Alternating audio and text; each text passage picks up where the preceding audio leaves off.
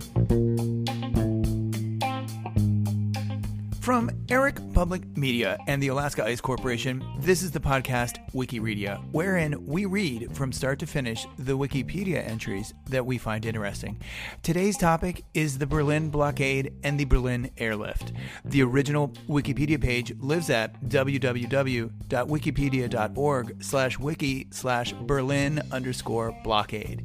And we're tapping into this text under the Creative Commons license, which permits adaptation and retransmission of the original work provided provided attribution is made. Wikiredia is similarly distributed under the same Creative Commons license. This is The Berlin Blockade, Wikiredia Episode 6, date of production July 18th, 2020. Let's get started.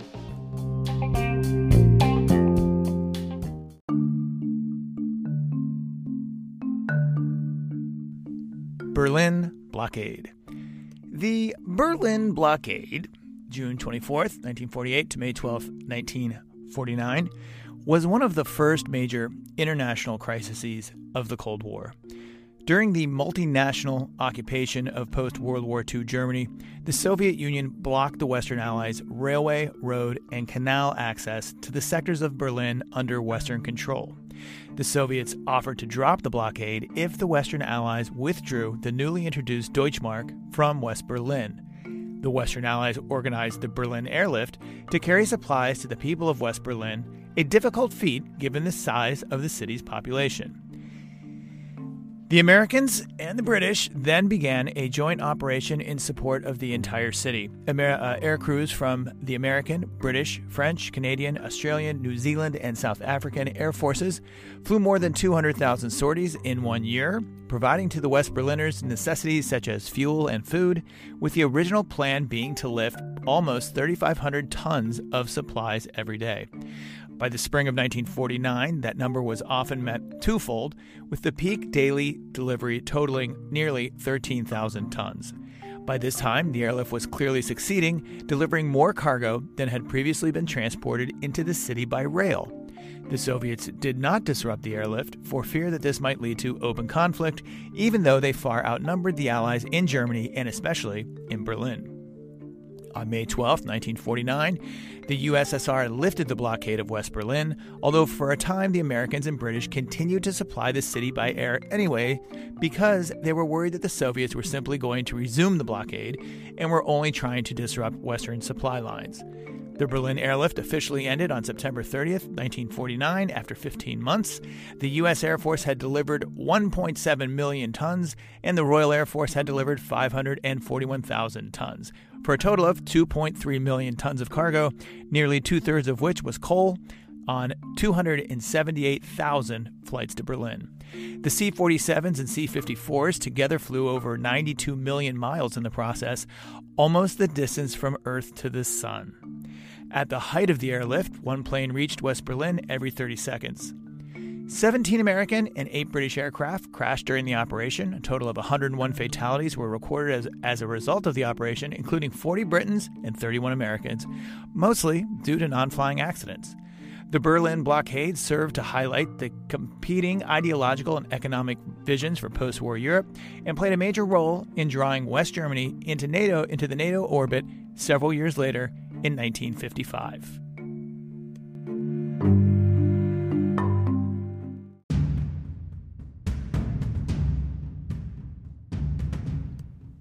Berlin blockade, post war division of Germany. From July 17th to August 2nd, 1945, the victorious Allies reached the Potsdam Agreement on the fate of post war Europe, calling for the division of defeated Germany into four temporary occupation zones. These zones were located roughly around the then current locations of the Allied, of the Allied armies. Also divided into occupation zones was the city of Berlin itself, which was located 100 miles inside Soviet controlled eastern Germany. The United States, United Kingdom, and France controlled western portions of the city, while Soviet troops controlled the eastern sector. In the Eastern Zone, the Soviet authorities forcibly unified the Communist Party of Germany and Social Democratic Party in the Socialist Unity Party, claiming at the time that it would not have a Marxist, Leninist, or Soviet orientation. The SED leaders then called for the quote establishment of an anti fascist, democratic regime, a parliamentary democratic republic, while the Soviet military administration suppressed all other political activities. Factories, equipment, technicians, managers, and skilled personnel were removed to the Soviet Union.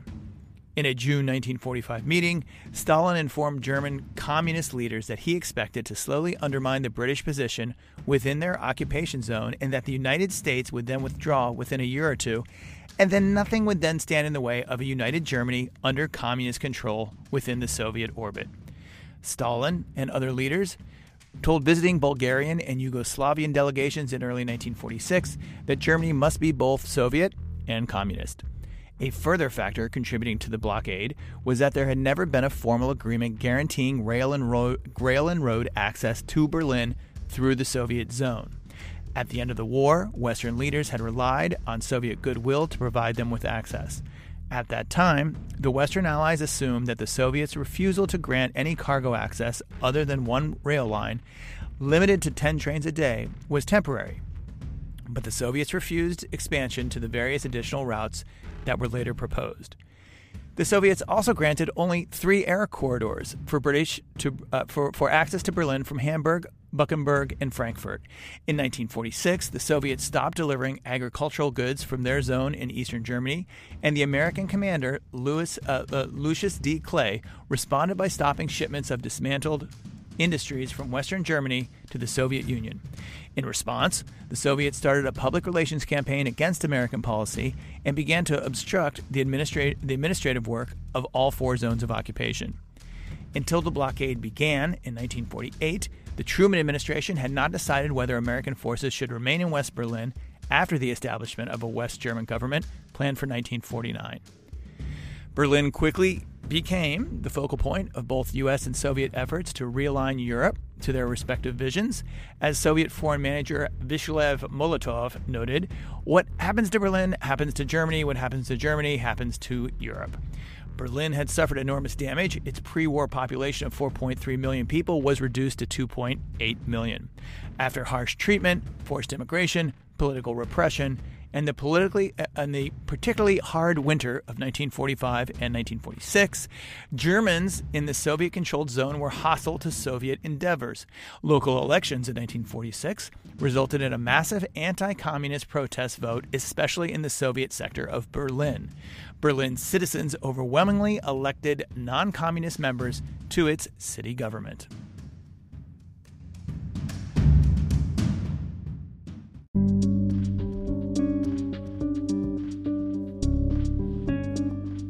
Berlin blockade, political division.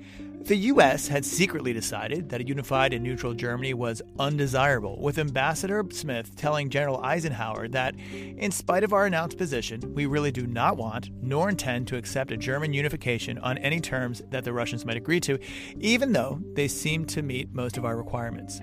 American planners had previously decided during the war that it would need a strong Allied Germany to assist in the rebuilding of the Western European economy.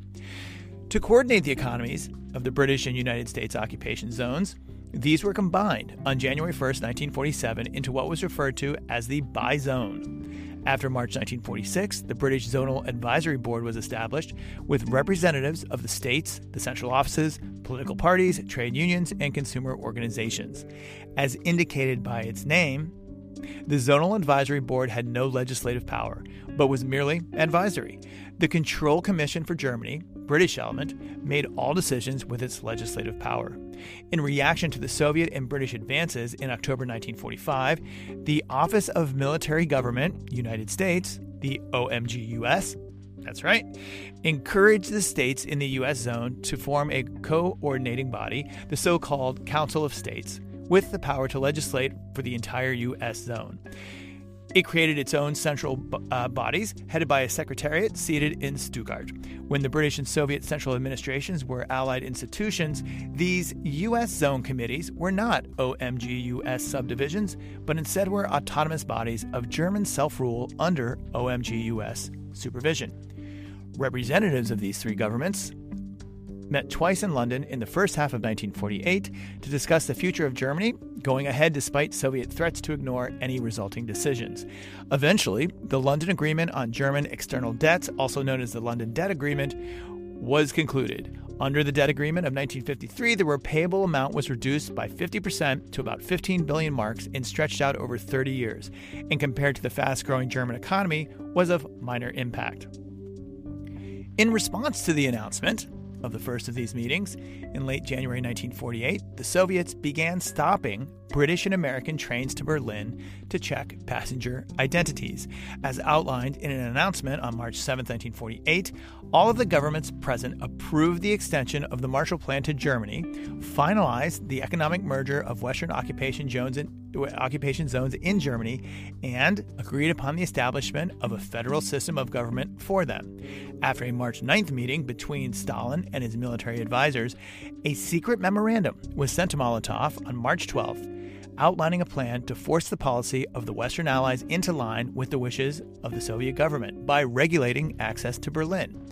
The Allied Control Council met for the last time on March 20th, 1948, when Vasily Sokolovsky demanded to know the outcome of the London Conference, and, upon being told by negotiators that they had not yet heard the final results from their governments, he said, and I quote, I see no sense in continuing this meeting and I declare it adjourned. Very good. The entire Soviet delegation rose and walked out. Truman later noted for most all of Germany, this act merely formalized what had been an obvious fact for some time namely, the four power control machinery had become unworkable. For the city of Berlin, however, this was an indication of a major crisis.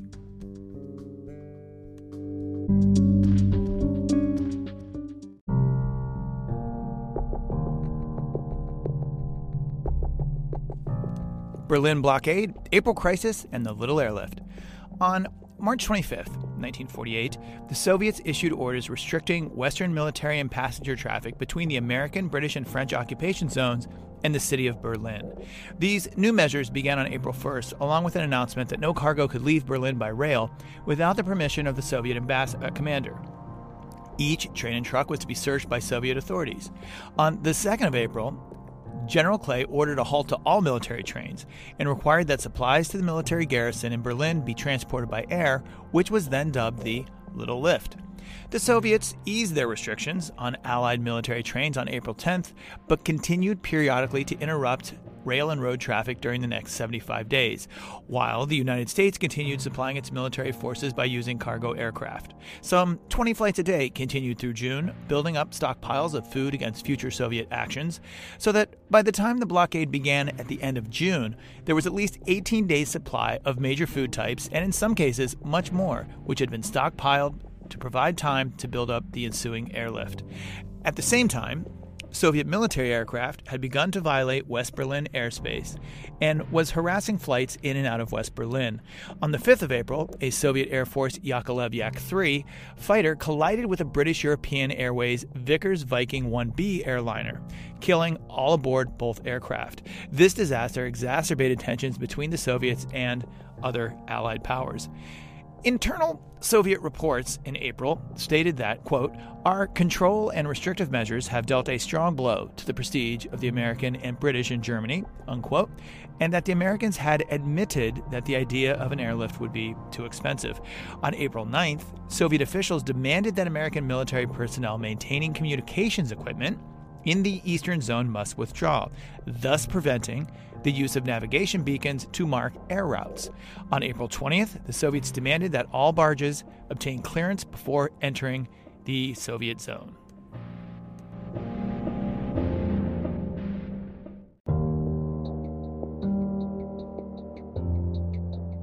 Berlin blockade, currency crisis. Creation of an economically stable Western Germany required reform of the unstable Reichsmark German currency, which was introduced after the 1920s German inflation. The Soviets continued the debasing of the Reichsmark, which had undergone severe inflation during the war, by excessive printing, resulting in many Germans using cigarettes as the de facto currency or for bartering. The Soviets opposed Western plans for a reform. They interpreted the new currency as an unjustified unilateral decision and responded by cutting all land links between West Berlin and West Germany. The Soviets believed that the only currency that should be allowed to circulate was the currency that they issued themselves.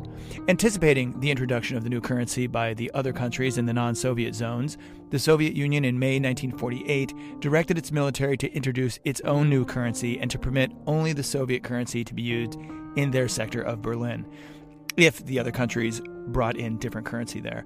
On June 18th, the United States, Britain, and France announced that on June 21st, the Deutschmark would be introduced, but the Soviets refused to permit its use as legal tender in Berlin. The Allies had already transported 250 million Deutschmarks into the city, and it quickly became the standard currency in all four sections. Against the wishes of the Soviets, the new currency, along with the Marshall Plan that backed it, appeared to have the potential to revitalize Germany. Stalin looked to force the Western nations to abandon Berlin.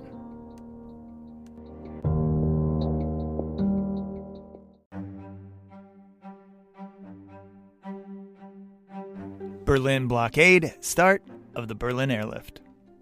The day after June 8, the June 18, 1948 announcement of the new Deutschmark, Soviet guards halted all passenger trains and traffic on the Autobahn to Berlin, delayed Western and German freight shipments, and required that all water transport secure special Soviet permission.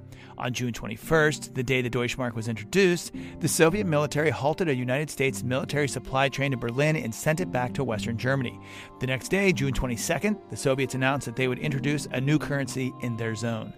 That same day, a Soviet representative told the other three occupying powers that we are warning you and the population of Berlin that we shall we, we shall apply economic and administrative sanctions that will lead to the circulation in Berlin exclusively of the currency of the Soviet occupation zone. The Soviets launched a massive propaganda campaign condemning uh, Britain, the United States, and France by radio, newspaper, and loudspeaker. The Soviets conducted well advertised military maneuvers just outside the city. Rumors of a potential occupation by Soviet troops spread quickly. German communists demonstrated, rioted, and attacked pro West German leaders attending meetings for the municipal government in the Soviet sector.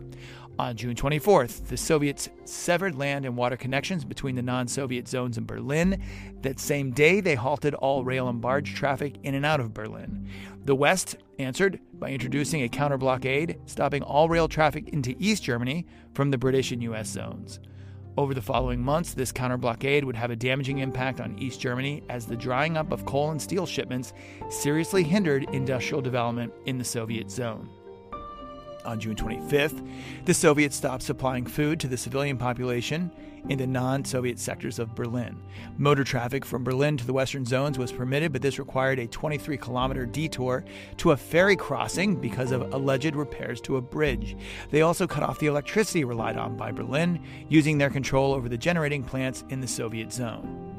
Surface traffic from the non Soviet zones to Berlin was blockaded, leaving open only the air corridors. The Soviets rejected arguments that the occupation rights in the non Soviet sectors of Berlin and the use of the supply routes during the previous three years had given Britain, France, and the United States a legal claim to use the highways, tunnels, railroads, and canals.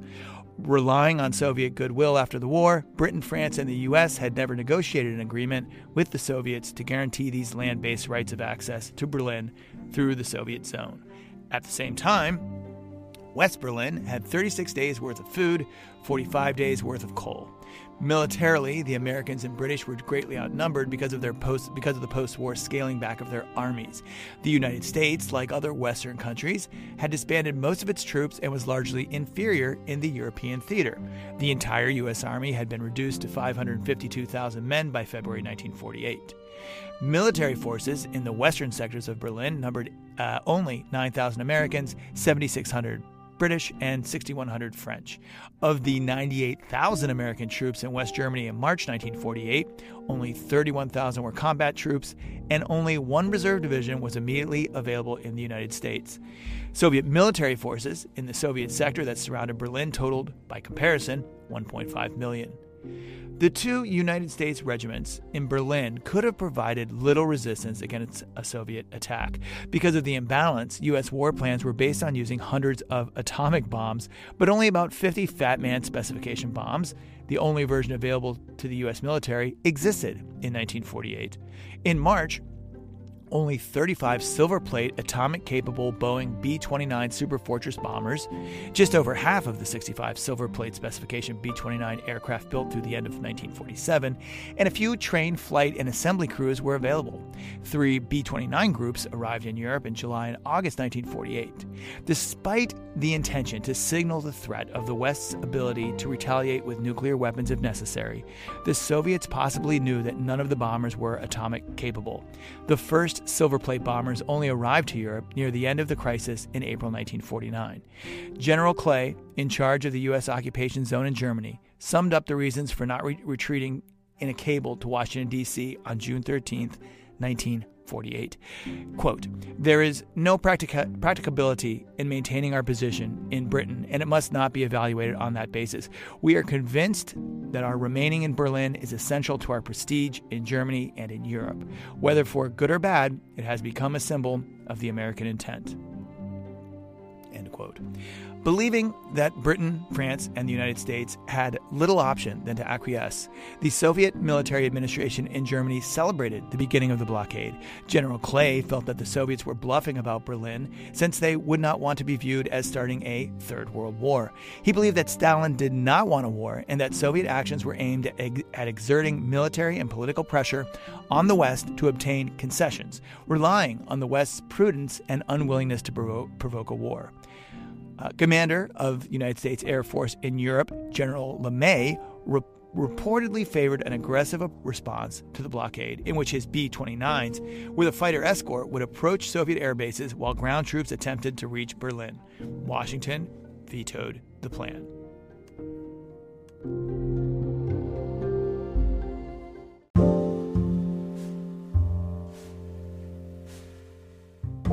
Berlin blockade decision for an airlift. Although the ground routes had never been negotiated, the same was not true of the air. On November 30th, 1945, it had been agreed in writing that there would be three 20 mile wide air corridors providing free access to Berlin. Additionally, unlike a force of tanks and trucks, the Soviets could not claim that cargo aircraft were a military threat. In the face of unarmed aircraft refusing to turn around, the only way to enforce the blockade would have been to shoot them down an airlift would put the Soviet Union in the position of either shooting down unarmed humanitarian aircraft, thus breaking their own agreements, or backing down. The airlift option critically depended on scale and effectiveness. If the supplies could not be flown in fast enough, Soviet help would eventually be needed to prevent starvation. Clay was told to take advice from General LeMay to see if an airlift was possible. Initially taken aback by the inquiry, which was can you haul coal? LeMay replied, We can haul anything. When U.S. forces consulted Britain's Royal Air Force about a possible joint airlift, they learned that the RAF was already running an airlift in support of British troops in Berlin. General Clay's counterpart, General Sir Brian Robertson, was ready with some concrete numbers. During the Little Lift in April 1948, British Air Commodore Reginald uh, Waite had calculated the resources required to support the entire city.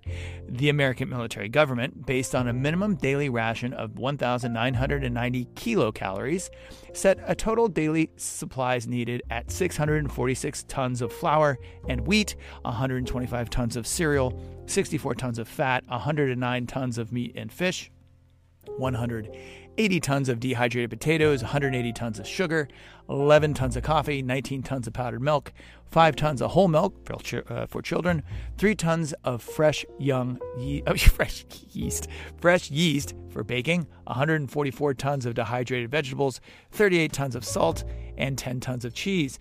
In all, 1,534 tons were required each day to sustain the over 2 million people of Berlin. Additionally, for heat and power, 3,475 tons of coal, diesel, and petrol were required daily. Carrying all of this in would not be easy. The post war demobilization left the U.S. forces in Europe with only two groups of C 47 Skytrain transports, nominally 96 aircraft, each of which could carry 3.5 tons of cargo. LeMay believed that with an all out effort of 100 daily round trips, these would be able to haul about 300 tons of supplies a day. The RAF was somewhat better prepared since it had already moved some aircraft into the German area, and they expected to be able to supply about 400 tons a day. This was not nearly enough to move the 5,000 tons a day that would be needed, but these numbers could be increased as new aircraft arrive from the UK, the US, and France. The RAF would be relied upon to increase its numbers quickly. It could fly additional aircraft in from Berlin, in from Britain, in a single hop, bringing the RAF fleet to about 150 Dakotas and 40 of the uh, larger Avro Yorks with a 10 ton payload. With this fleet, the British contribution was expected to rise to 750 tons a day in the short term, albeit at the cost of suspending all air traffic except for the airlift to Berlin and Warsaw. For a longer term operation, the U.S. would have ha- uh, would have to add additional aircraft as soon as possible, and those would have to be as large as possible while still able to fly into Berlin airports. Only one aircraft type was suitable: the four-engined C-54 Skymaster and its U.S. Navy equivalent, the R-5D, of which the military had approximately 565, with 268 Air Force and Navy Skymasters 168 in troop carrier groups, and 80 Navy R 5Ds and miscellaneous commands. Planners calculated that including C 54s already ordered to Germany and drawing on those flying with civilian carriers, 447 Skymasters could be available for an extreme emergency. Given the feasibility assessment made by the British, an airlift appeared to be the best course of action. One remaining concern was the population of Berlin. Clay called in Ernst Reuter, the mayor elect of Britain, accompanied by his side, Willy Brandt. Clay told Reuter, Look, I am really I'm ready to try an airlift. I can't guarantee it'll work. I am sure that even at its best, people are going to be cold and people are going to be hungry. And if the people of Berlin won't stand that, I it will fail. And I don't want to go into this unless I have your assurance that the people will be heavily in approval. Reuter, although skeptical, assured Clay that Berlin would make all the necessary sacrifices and that Berliners would support his actions. General Wedemeyer, the U.S. Army Chief of Plans and Operations, was in Europe on an inspection tour when the crisis broke out. He had been the commander of U.S. China Burma India Theater in 1944 and 45, and he had a detailed knowledge of the previously largest airlift, the World War II American airlift from India over the hump of the Himalayas to China. His endorsement of the airlift option gave it a major boost. The British and Americans agreed to, join, uh, to start a joint organization without delay. The U.S. action was dubbed Operation Vittles, while the British action was called Operation Plainfare. The Australian contribution to the airlift begun in September 1948.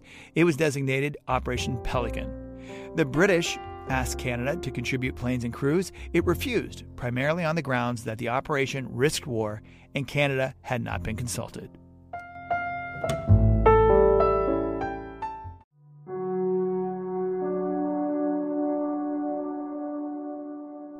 Berlin blockade, airlift begins.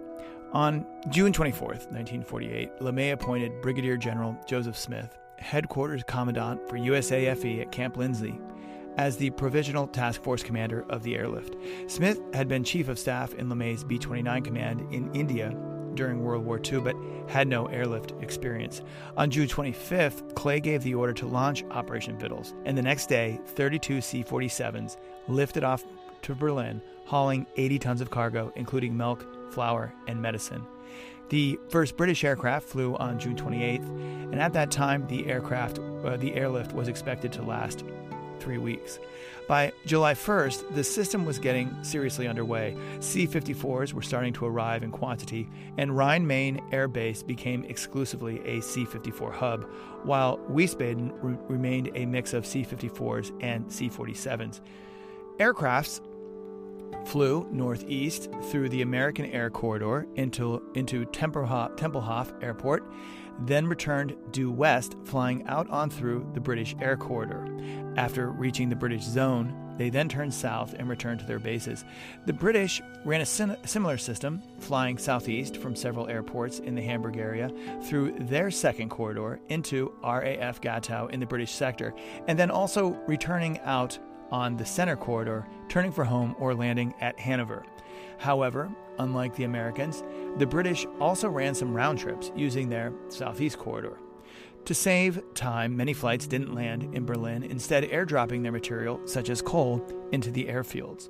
On July 6th, the Yorks and Dakotas were joined by short Sunderland flying boats, flying from Finkenwerder on the Elbe near, Frank, uh, near Hamburg, on the Havel River next to Gatow, their corrosion resistant hulls suited them to the particular task of delivering baking powder and other salt into the city. The Royal Australian Air Force also contributed to the British effort. Accommodating the large number of flights to Berlin of dissimilar aircraft with widely varying flight characteristics required close coordination. Smith and his staff developed a complex timetable for flights called the block system. Three eight hour blocks of C-54 of a C-54 section to Berlin, followed by an eight-hour block of C-47s. Aircraft were scheduled to take off every four minutes, flying 1,000 feet higher than the flight in front of them. This pattern began at 5,000 feet and was repeated five times. This section of stacked inbound serials was later dubbed the ladder. During the first week, the airlift managed only 90 tons a day, but by the second week it reached 1,000 tons. This likely would have sufficed had the effort lasted only a few weeks, as was originally believed. The communist press in East Berlin ridiculed the project. It derisively referred to, quote, the futile attempts of the Americans to save face and to maintain their untenable position in Berlin. Despite the excitement engendered by glamorous publicity extolling the work, of the crews and the daily increase of tonnage levels, the airlift was not close to being operated to its full capacity because USAFE was a tactical organization without any airlift experience. Maintenance was barely adequate, crews were not being efficiently used, transport stood idle and disused, necessary record keeping was scant, and ad hoc flight crews of publicity seeking desk personnel were disrupting a business like atmosphere. This was recognized by the United States National Security Council at a meeting with Clay on July 22, 1948, when it became clear that a long term airlift was necessary. Wedemeyer immediately recommended that the Deputy Commander for Operations of the Military Air Transport Service, Major General William H. Turner, Tunner, command the operation. When Wedemeyer had been commander while uh, when Wedemeyer had been commander of the U.S. forces in China during World War II, Tunner, as commander of the India China Division of the Air Transport Command, had reorganized the hump airlift between India and China, doubling the tonnage and hours flown. U.S. Air Force Chief of Staff Hoyt S. Vandenberg endorsed the recommendation.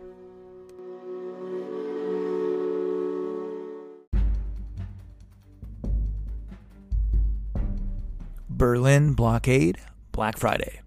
On July 28th, 1948, Tunner arrived at Wiesbaden to take over the operation. He revamped the entire airlift operation, reaching an agreement with LeMay to, to form the Combined Airlift Task Force to control both the U.S. AFE and the RAF lift operations from a central location, which went into effect in mid October 1948. The Military Air Transport Service, the MATS, immediately deployed eight squadrons of C 54s to Wiesbaden and Rhein Main Air Base to reinforce the 54 already in operation, and two thirds of all C 54 aircrew worldwide began transferring to Germany to allot three crews per aircraft. Two weeks after his arrival, on August 13th, Tunner decided to fly to Berlin to grant an award to Lieutenant Paul Lykins, an aircraft pilot who had made the most flights into Berlin up to that time, a symbol of the effort to date. Cloud cover over Berlin on that day had dropped to the height of the buildings, and heavy rain showers made radar visibility poor. On the Berlin runway, a C 54 had crashed and burned, and a second one landing behind it had burst its tires while trying to avoid it. A third transport ground looped after mistakenly landing on a runway under construction. In accordance with the standard procedures then in effect, all incoming transports, including Tunners, arriving every three minutes, were stacked above Berlin by air traffic control from 3,000 feet to 12,000 feet in bad weather, creating an extreme risk of midair collision. Newly unloaded planes on the ground were denied permission to take off to avoid the possibility of collision and created a backup on the ground. While no one was killed, Tunner was embarrassed that the control tower at Tempelhof had lost control of the situation while the commander of the airlift was circling overhead.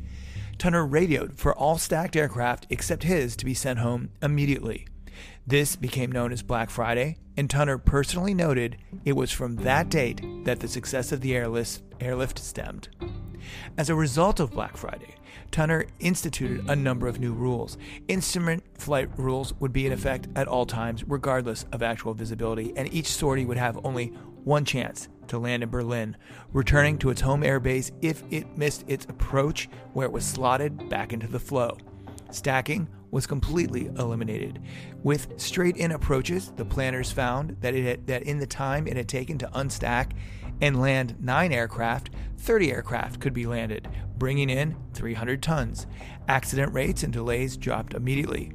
Tunner decided, as he had done during the hump operation, to replace the C 47s in the airlift with C 54s or larger aircraft when it realized that it took just as long to unload a 3.5 ton C 47 as a 10 ton C 54. One of the reasons for this was the sloping cargo floor of the tail dragger C 47s, which made truck loading difficult. The tricycle geared C 54's cargo deck was level, so that a truck could back up to it and offload cargo quickly. The change went into full effect after September 28, 1948. Having noticed on his first inspection trip to Berlin uh, on July 31st that there were long delays as flight crews returned to their aircraft after getting refreshments from the terminal, Tunner banned aircrew from leaving their aircraft for any reason while in Berlin. Instead, he equipped jeeps as mobile stack, snack bars, handing out refreshments to the crews at their aircraft while it was being unloaded. Operations officers handed pilots their clearance slips and other information while they ate. With unloading beginning as soon as the engines were shut down on the ramp, turnaround before takeoff back to Rhein Main or Wiesbaden was reduced to 30 minutes.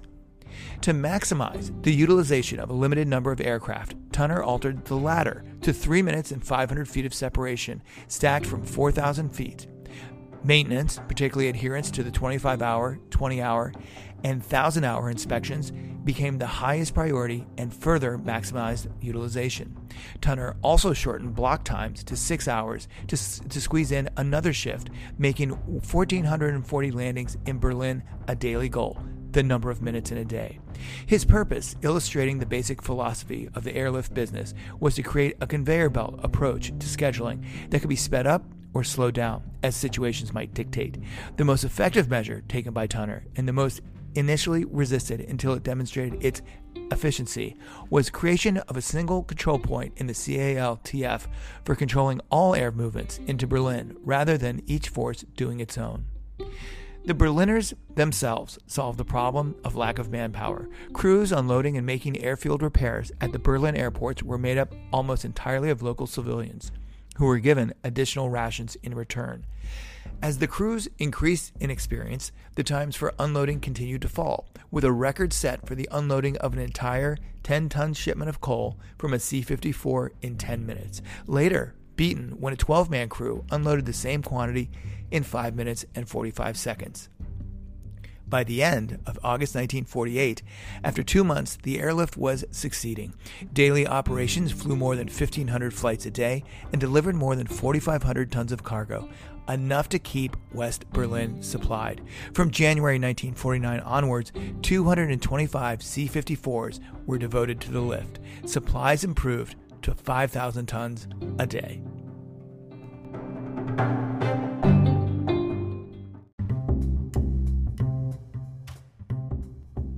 Berlin blockade, Operation Little Vittles.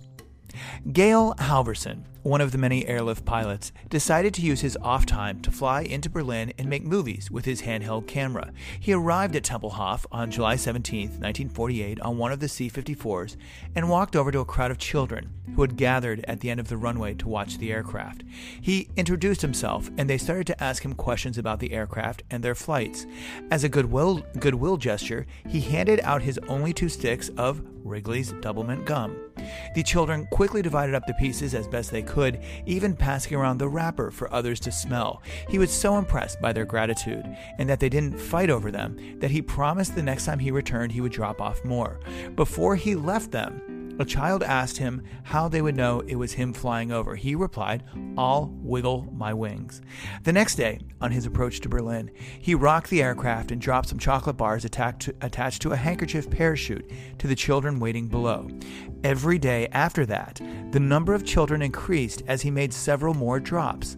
Soon, there was a stack of mail in base ops addressed to Uncle Wiggly Wings, the Chocolate Uncle, and the Chocolate Flyer. His commanding officer was upset when the story appeared in the news, but when Tunner heard about it, he approved of the gesture and immediately expanded it into Operation Little Vittles. Other pilots participated, and when the news reached the U.S., children all over the country sent in their own candy to help out. Soon, major candy manufacturers joined in. In the end, over three tons of candy was dropped on Berlin, and the operation became a major propaganda success. German children christened the candy dropping aircraft Raisin Bombers.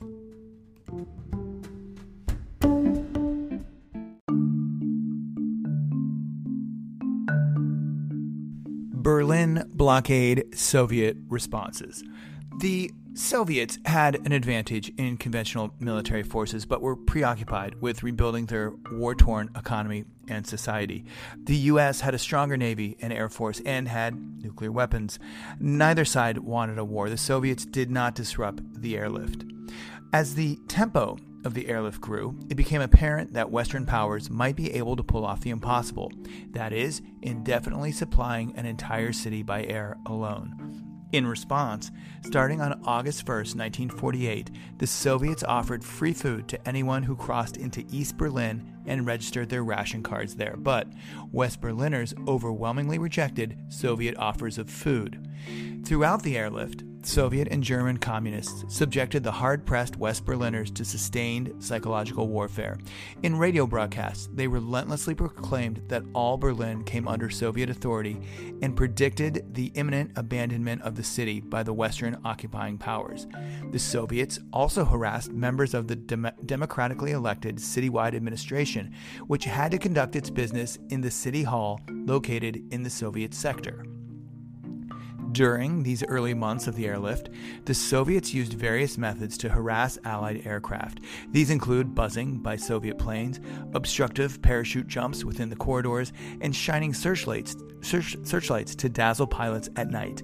Although the USAF reported 733 separate harassing events, including flak, air to air fire, rocketing, bombing, and explosions. This is now considered to be exaggerated. None of these measures were effective. Former RAF Dakota pilot Dick Arscott described one buzzing incident as, quote, Yaks, Soviet planes, used to come and buzz you and go over the top of you at about 20 feet, which can be very off putting. One day, I was buzzed about three times. The following day, it started again, and he came across twice, and I got a bit t- fed up with it. So when it when he came for the third time, I turned the aircraft into him, and it was a case of chicken. Luckily, he was the one who chickened out. In the autumn of 1948, it became impossible for the non communist majority in Greater Berlin's citywide parliament to attend sessions at City Hall within the Soviet sector. The parliament had been elected under the Provisional Constitution of Berlin two years earlier. As SED controlled policemen looked on passively, communist led mobs repeatedly invaded the Provisional City Hall, interrupted the parliament's sessions, and physically menaced its non communist members. The, Kremlin's organized, the Kremlin organized an attempt push for control of all Berlin through a, a September 6th takeover of City Hall by SED members. Three days later, RIAS Radio urged Berliners to protest against the actions of the communists. On September 9, 1948, a crowd of 500,000 people gathered at the Brandenburg Gate next to the ruined Reichstag in the British sector. The airlift was working so far, but many West Berliners feel that the Allies would eventually discontinue it. Then SPD city councilor Ernst Reuter took the microphone and pleaded for his city, young people of the world, young people of America, of England, of France. Look on this city and recognize that this city, this people, must not be abandoned, cannot be abandoned. The crowd surged towards the Soviet occupied sector, and someone climbed up and ripped down the Soviet flag from flying atop the Brandenburg Gate. Soviet military police quickly responded, resulting in the killing of one in the unruly crowd. The tense situation could have escalated further and ended up in more bloodshed, but a British deputy provost then intervened, intervened and pointedly pushed the Soviet MPs back with his swagger stick. Never before this incident had so many Berliners gathered in unity. The residents worldwide was enormous, notably in the United States, where a strong feeling of solidarity with Berliners reinforced a general widespread determination not to abandon them. Berlin's parliament decided to meet instead in the canteen of the Technical College of Berlin in the British sector, boycotted by the members of SED, which had gained 19.8% of the electoral votes in 1946. On November 30th, 1948, the SED gathered its elected parliament members and 1,100 further activists and held an unconstitutional so called Extraordinary City Assembly in East Berlin's Metropole Theater, which declared the elected city government and its democratically elected city councilors to be deposed and replaced with a new one led by Frederick Ebert Jr. and consisting only of communists. This arbitrary act had no legal effect in West Berlin, but the Soviet occupants prevented the elected city government for all of Berlin from further acting in the eastern sector.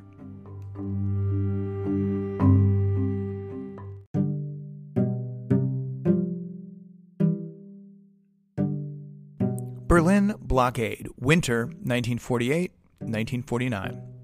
Preparing for winter. Although the early estimates were that about 4,000 to 5,000 tons per day would be needed to supply the city. This was made in the context of summer weather, when the airlift was only expected to last a few weeks. As the operation dragged on into autumn, the situation changed considerably. The food requirements would remain the same, around 1,500 tons, but the need for additional coal to heat the city dramatically increased the total amount of cargo to be transported by an additional 6,000 tons a day. To maintain the airlift under these conditions, the current system would have to be greatly expanded. Aircraft were available, and the British started adding their larger Handley Page Hastings in November, but maintaining the fleet proved to be a serious problem. Tunner looked to the Germans once again, hiring plentiful ex Luftwaffe ground crews. Another problem was the lack of runways in Berlin to land on. Two at Tempelhof and one at Gatow, neither of which was designed to support the loads of the C 54s were putting on them. All the existing runways required hundreds of laborers who ran onto them between landings and dumped sand into the runway's Marston mat, the pierced steel planking, to soften the surface and help the planking survive. Since this system could not endure through the winter, between July and September 1948, a 6,000 foot long asphalt runway was constructed at Tempelhof. Far from ideal, with the approach being over Berlin's apartment blocks, the runway nevertheless was a major upgrade to the airport's capabilities. With it in place, the auxiliary runway was upgraded from Marston uh, matting to asphalt between September and October 1948. A similar upgrade program was carried out by the British at Gatow during the same period, also adding a second runway using concrete. The French Air Force, meanwhile, had become involved in the First Indochina War, so it could only bring up some old Junkers Ju 52s to support its own troops, and they were too small to be and too slow to be of much help. However, France agreed to build a complete new and larger airport in its sector on the shores of Lake Tegel. French military engineers managing German construction crews were able to complete the construction in under 90 days. Because of a shortage of heavy equipment, the first runway was built mostly by hand by thousands of laborers who worked day and night. For the second runway at Tegel, heavy equipment was needed to level the ground, equipment that was too large and heavy to fly in on any existing cargo aircraft. The solution was to dismantle large machines and then reassemble them. Using the five largest American C 82 packet transports, it was possible to fly the machinery into West Berlin. This not only helped build the airfield, but also demonstrated that the Soviet blockade could not keep anything out of Berlin. The Tegel airfield was subsequently developed into Berlin Tegel Airport. To improve air traffic control, which would, be which, which, which would be critical as the number of flights grew, the newly developed ground control approach radar system was flown to Europe for installation at Tempelhof, with a second set installed at Fassberg in the British zone in West Germany. With the installation of the ground controlled approach radar system, all weather airlift operations were assured. None of these efforts could fix the weather, which became the biggest problem. November and December 1948 proved to be the worst months of the airlift operation. One of the longest lasting fogs ever experienced in Berlin blanketed the entire European continent for weeks. All too often, aircraft would make the entire flight and then be unable to land in Berlin. On November 20th, 1948, 42 aircraft departed for Berlin, but only one landed there. At one point, the city had only a week's supply of coal left. However, the weather eventually improved, and more than 171,000 tons were delivered in January 1949, 152,000 tons in February, and in March, 196,000 tons.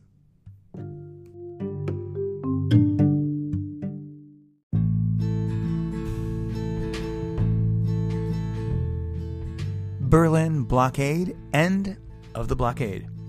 On April 15, 1949, the Soviet news agency TASS reported a willingness by the Soviets to lift the blockade. The next day, the U.S. State Department stated that the way appears clear for the blockade to end. Soon afterwards, four pow- the four powers began serious negotiations and a settlement was reached on Western terms. On May 4, 1949, the Allies announced an agreement to end the blockade in eight days. The Soviet blockade of Berlin was lifted at one minute after midnight on May 12, 1949. A British convoy immediately drove through to Berlin, and the first train from West Germany reached Berlin at 5:32 a.m. Later that day, an enormous crowd celebrated the end of the blockade. General Clay, whose retirement had been announced by U.S. President Truman on May 3, 1949, was saluted by 11,000 U.S. soldiers and dozens of aircraft. Once home, Clay received a ticker tape parade in New York City, was invited to address the U.S. Congress, and was honored with a medal from President Truman. Nevertheless, supply flights to Berlin continued for some time to build up a comfortable surplus, though night flying and weekend flying nights could not be could be eliminated once the surplus was large enough. By July 24, 1949, 3 months of supplies had been amassed, ensuring that there were ample time to restart the airlift if needed. On August 18, 1949, First Lieutenant Roy Mather, DFC, AFC, and his crew of Flight Lieutenant Roy Lewis Stewart Hathaway, AFC, Flight Lieutenant Richardson and Royston, William Marshall, AFM of the 206th Squadron, flew back to Wunstorf for the 404th time during the blockade, the record number of flights for any pilot of any nationality, either civilian or military. The Berlin airlift officially ended on September 30th, 1949, after 15 months. In total, the U.S. Air Force delivered 1,783,000 tons, and the RAF 541,000 tons, for a total of 2.3 million tons, nearly two thirds of which was coal, on 278,000 flights to Berlin. The Royal Australian Air Force delivered 8,000 tons of freight and 7,000 passengers during 2,100 sorties. The C 47s and C 54s together flew over 92 million miles in the process, almost the distance from Earth to the Sun. At the height of the airlift, one plane reached West Berlin every 30 seconds. Pilots came from the United States, United Kingdom, Australia, Canada, New Zealand, and South Africa.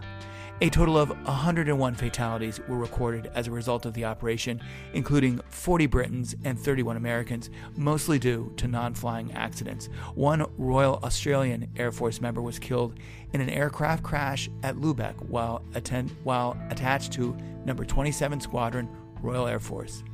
17 American and 8 British aircraft crashed during the operation. The cost of the airlift was shared between the US, UK, and Germany.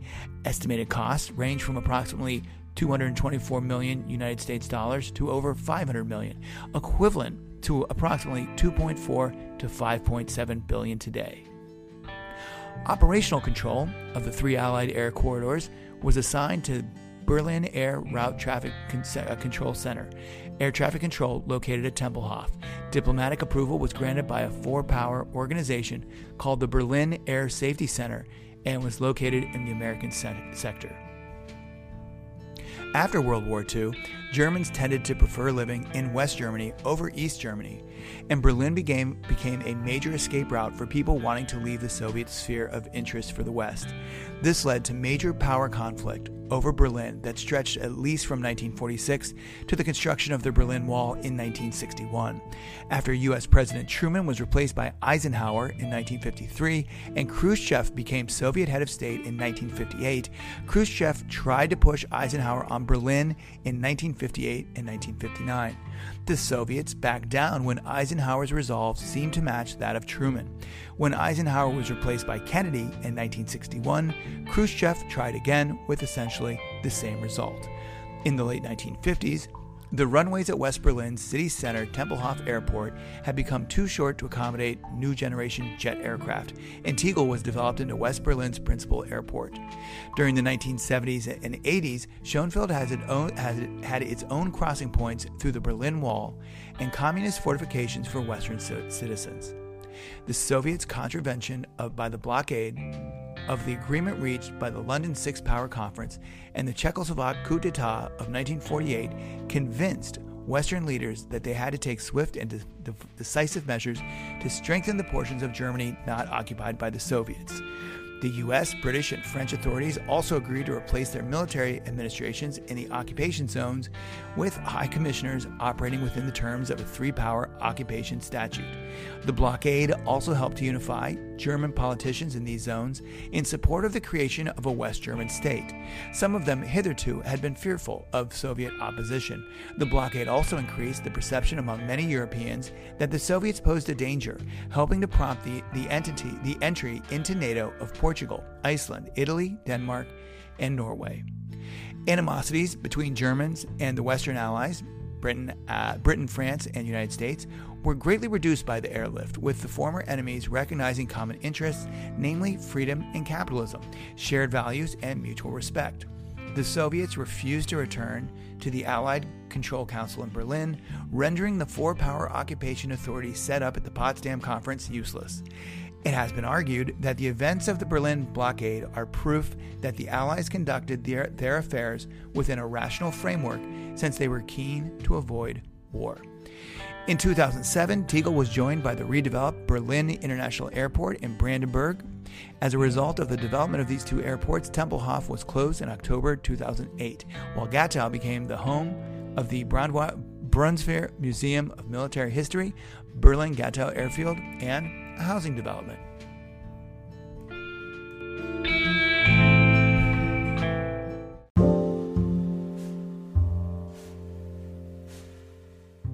Berlin blockade, aircraft used in the Berlin airlift. United States.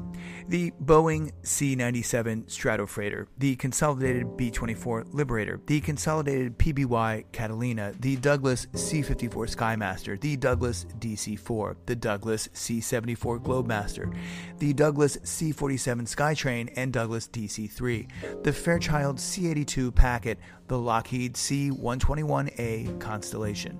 In the early days, Americans used their C 47 Skytrain or its civilian counterpart, the Douglas DC 3.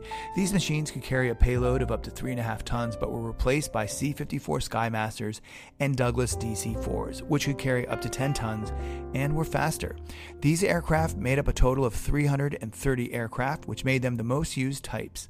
Other American aircraft, such as the five C 82 Packets and the one YC 97A Stratofreighter, with a payload of 20 tons, a gigantic load for that time time were only sparsely used. For the British, we had the Avro Lancaster, the Avro Lincoln, the Avro York, the Avro Tudor, the Avro Lancastrian, the Bristol Type 170 Freighter, the Douglas DC 3 Dakota, the Handley Page Hastings, the Handley Page Halifax, the Short Sunderland, and the Vickers VC 1 Viking. The British used a considerable variety of aircraft types. Many aircraft were either former bombers or civil versions of bombers. In absence of enough transports, the British chartered many civilian aircraft. British European Airways coordinated all British civil aircraft operations. Apart from BEA itself, the participating airlines included the British Overseas Airway Corporation and the most British independent airliners of that era Eagle Aviation, Silver City Airways, British South American Airways, the Lancashire Aircraft Corporation, Airwork, Air Freight, Aquila Airways, Flight Refueling Limited, uh, Skyways, Scottish Airlines, and Ciro's Aviation. Altogether, BEA was responsible to the RAF for the direction and operation of 25 British Airlines taking part in Operation Plainfare.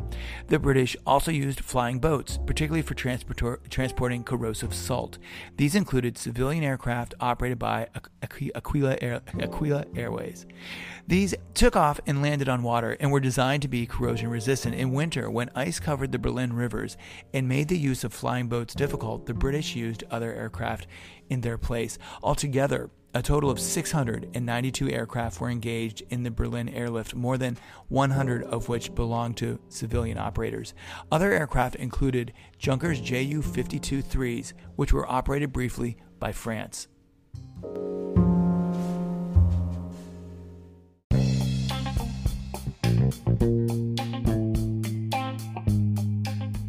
That's it for today's episode of Wikiredia.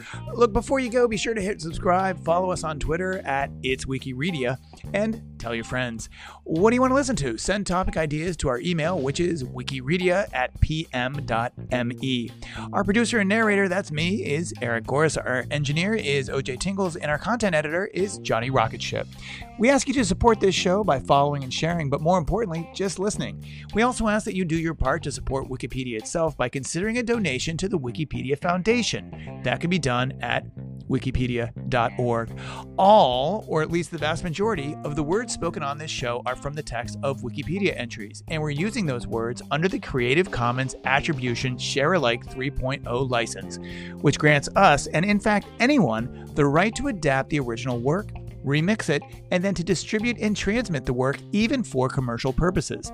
This license requires that we name the author of the original work, which in this case is Wikipedia. Wikiredia itself is also distributed under the same Creative Commons Attribution Share Alike 3.0 license. Wikiredia is a production of Eric Public Media and the Alaska Ice Corporation.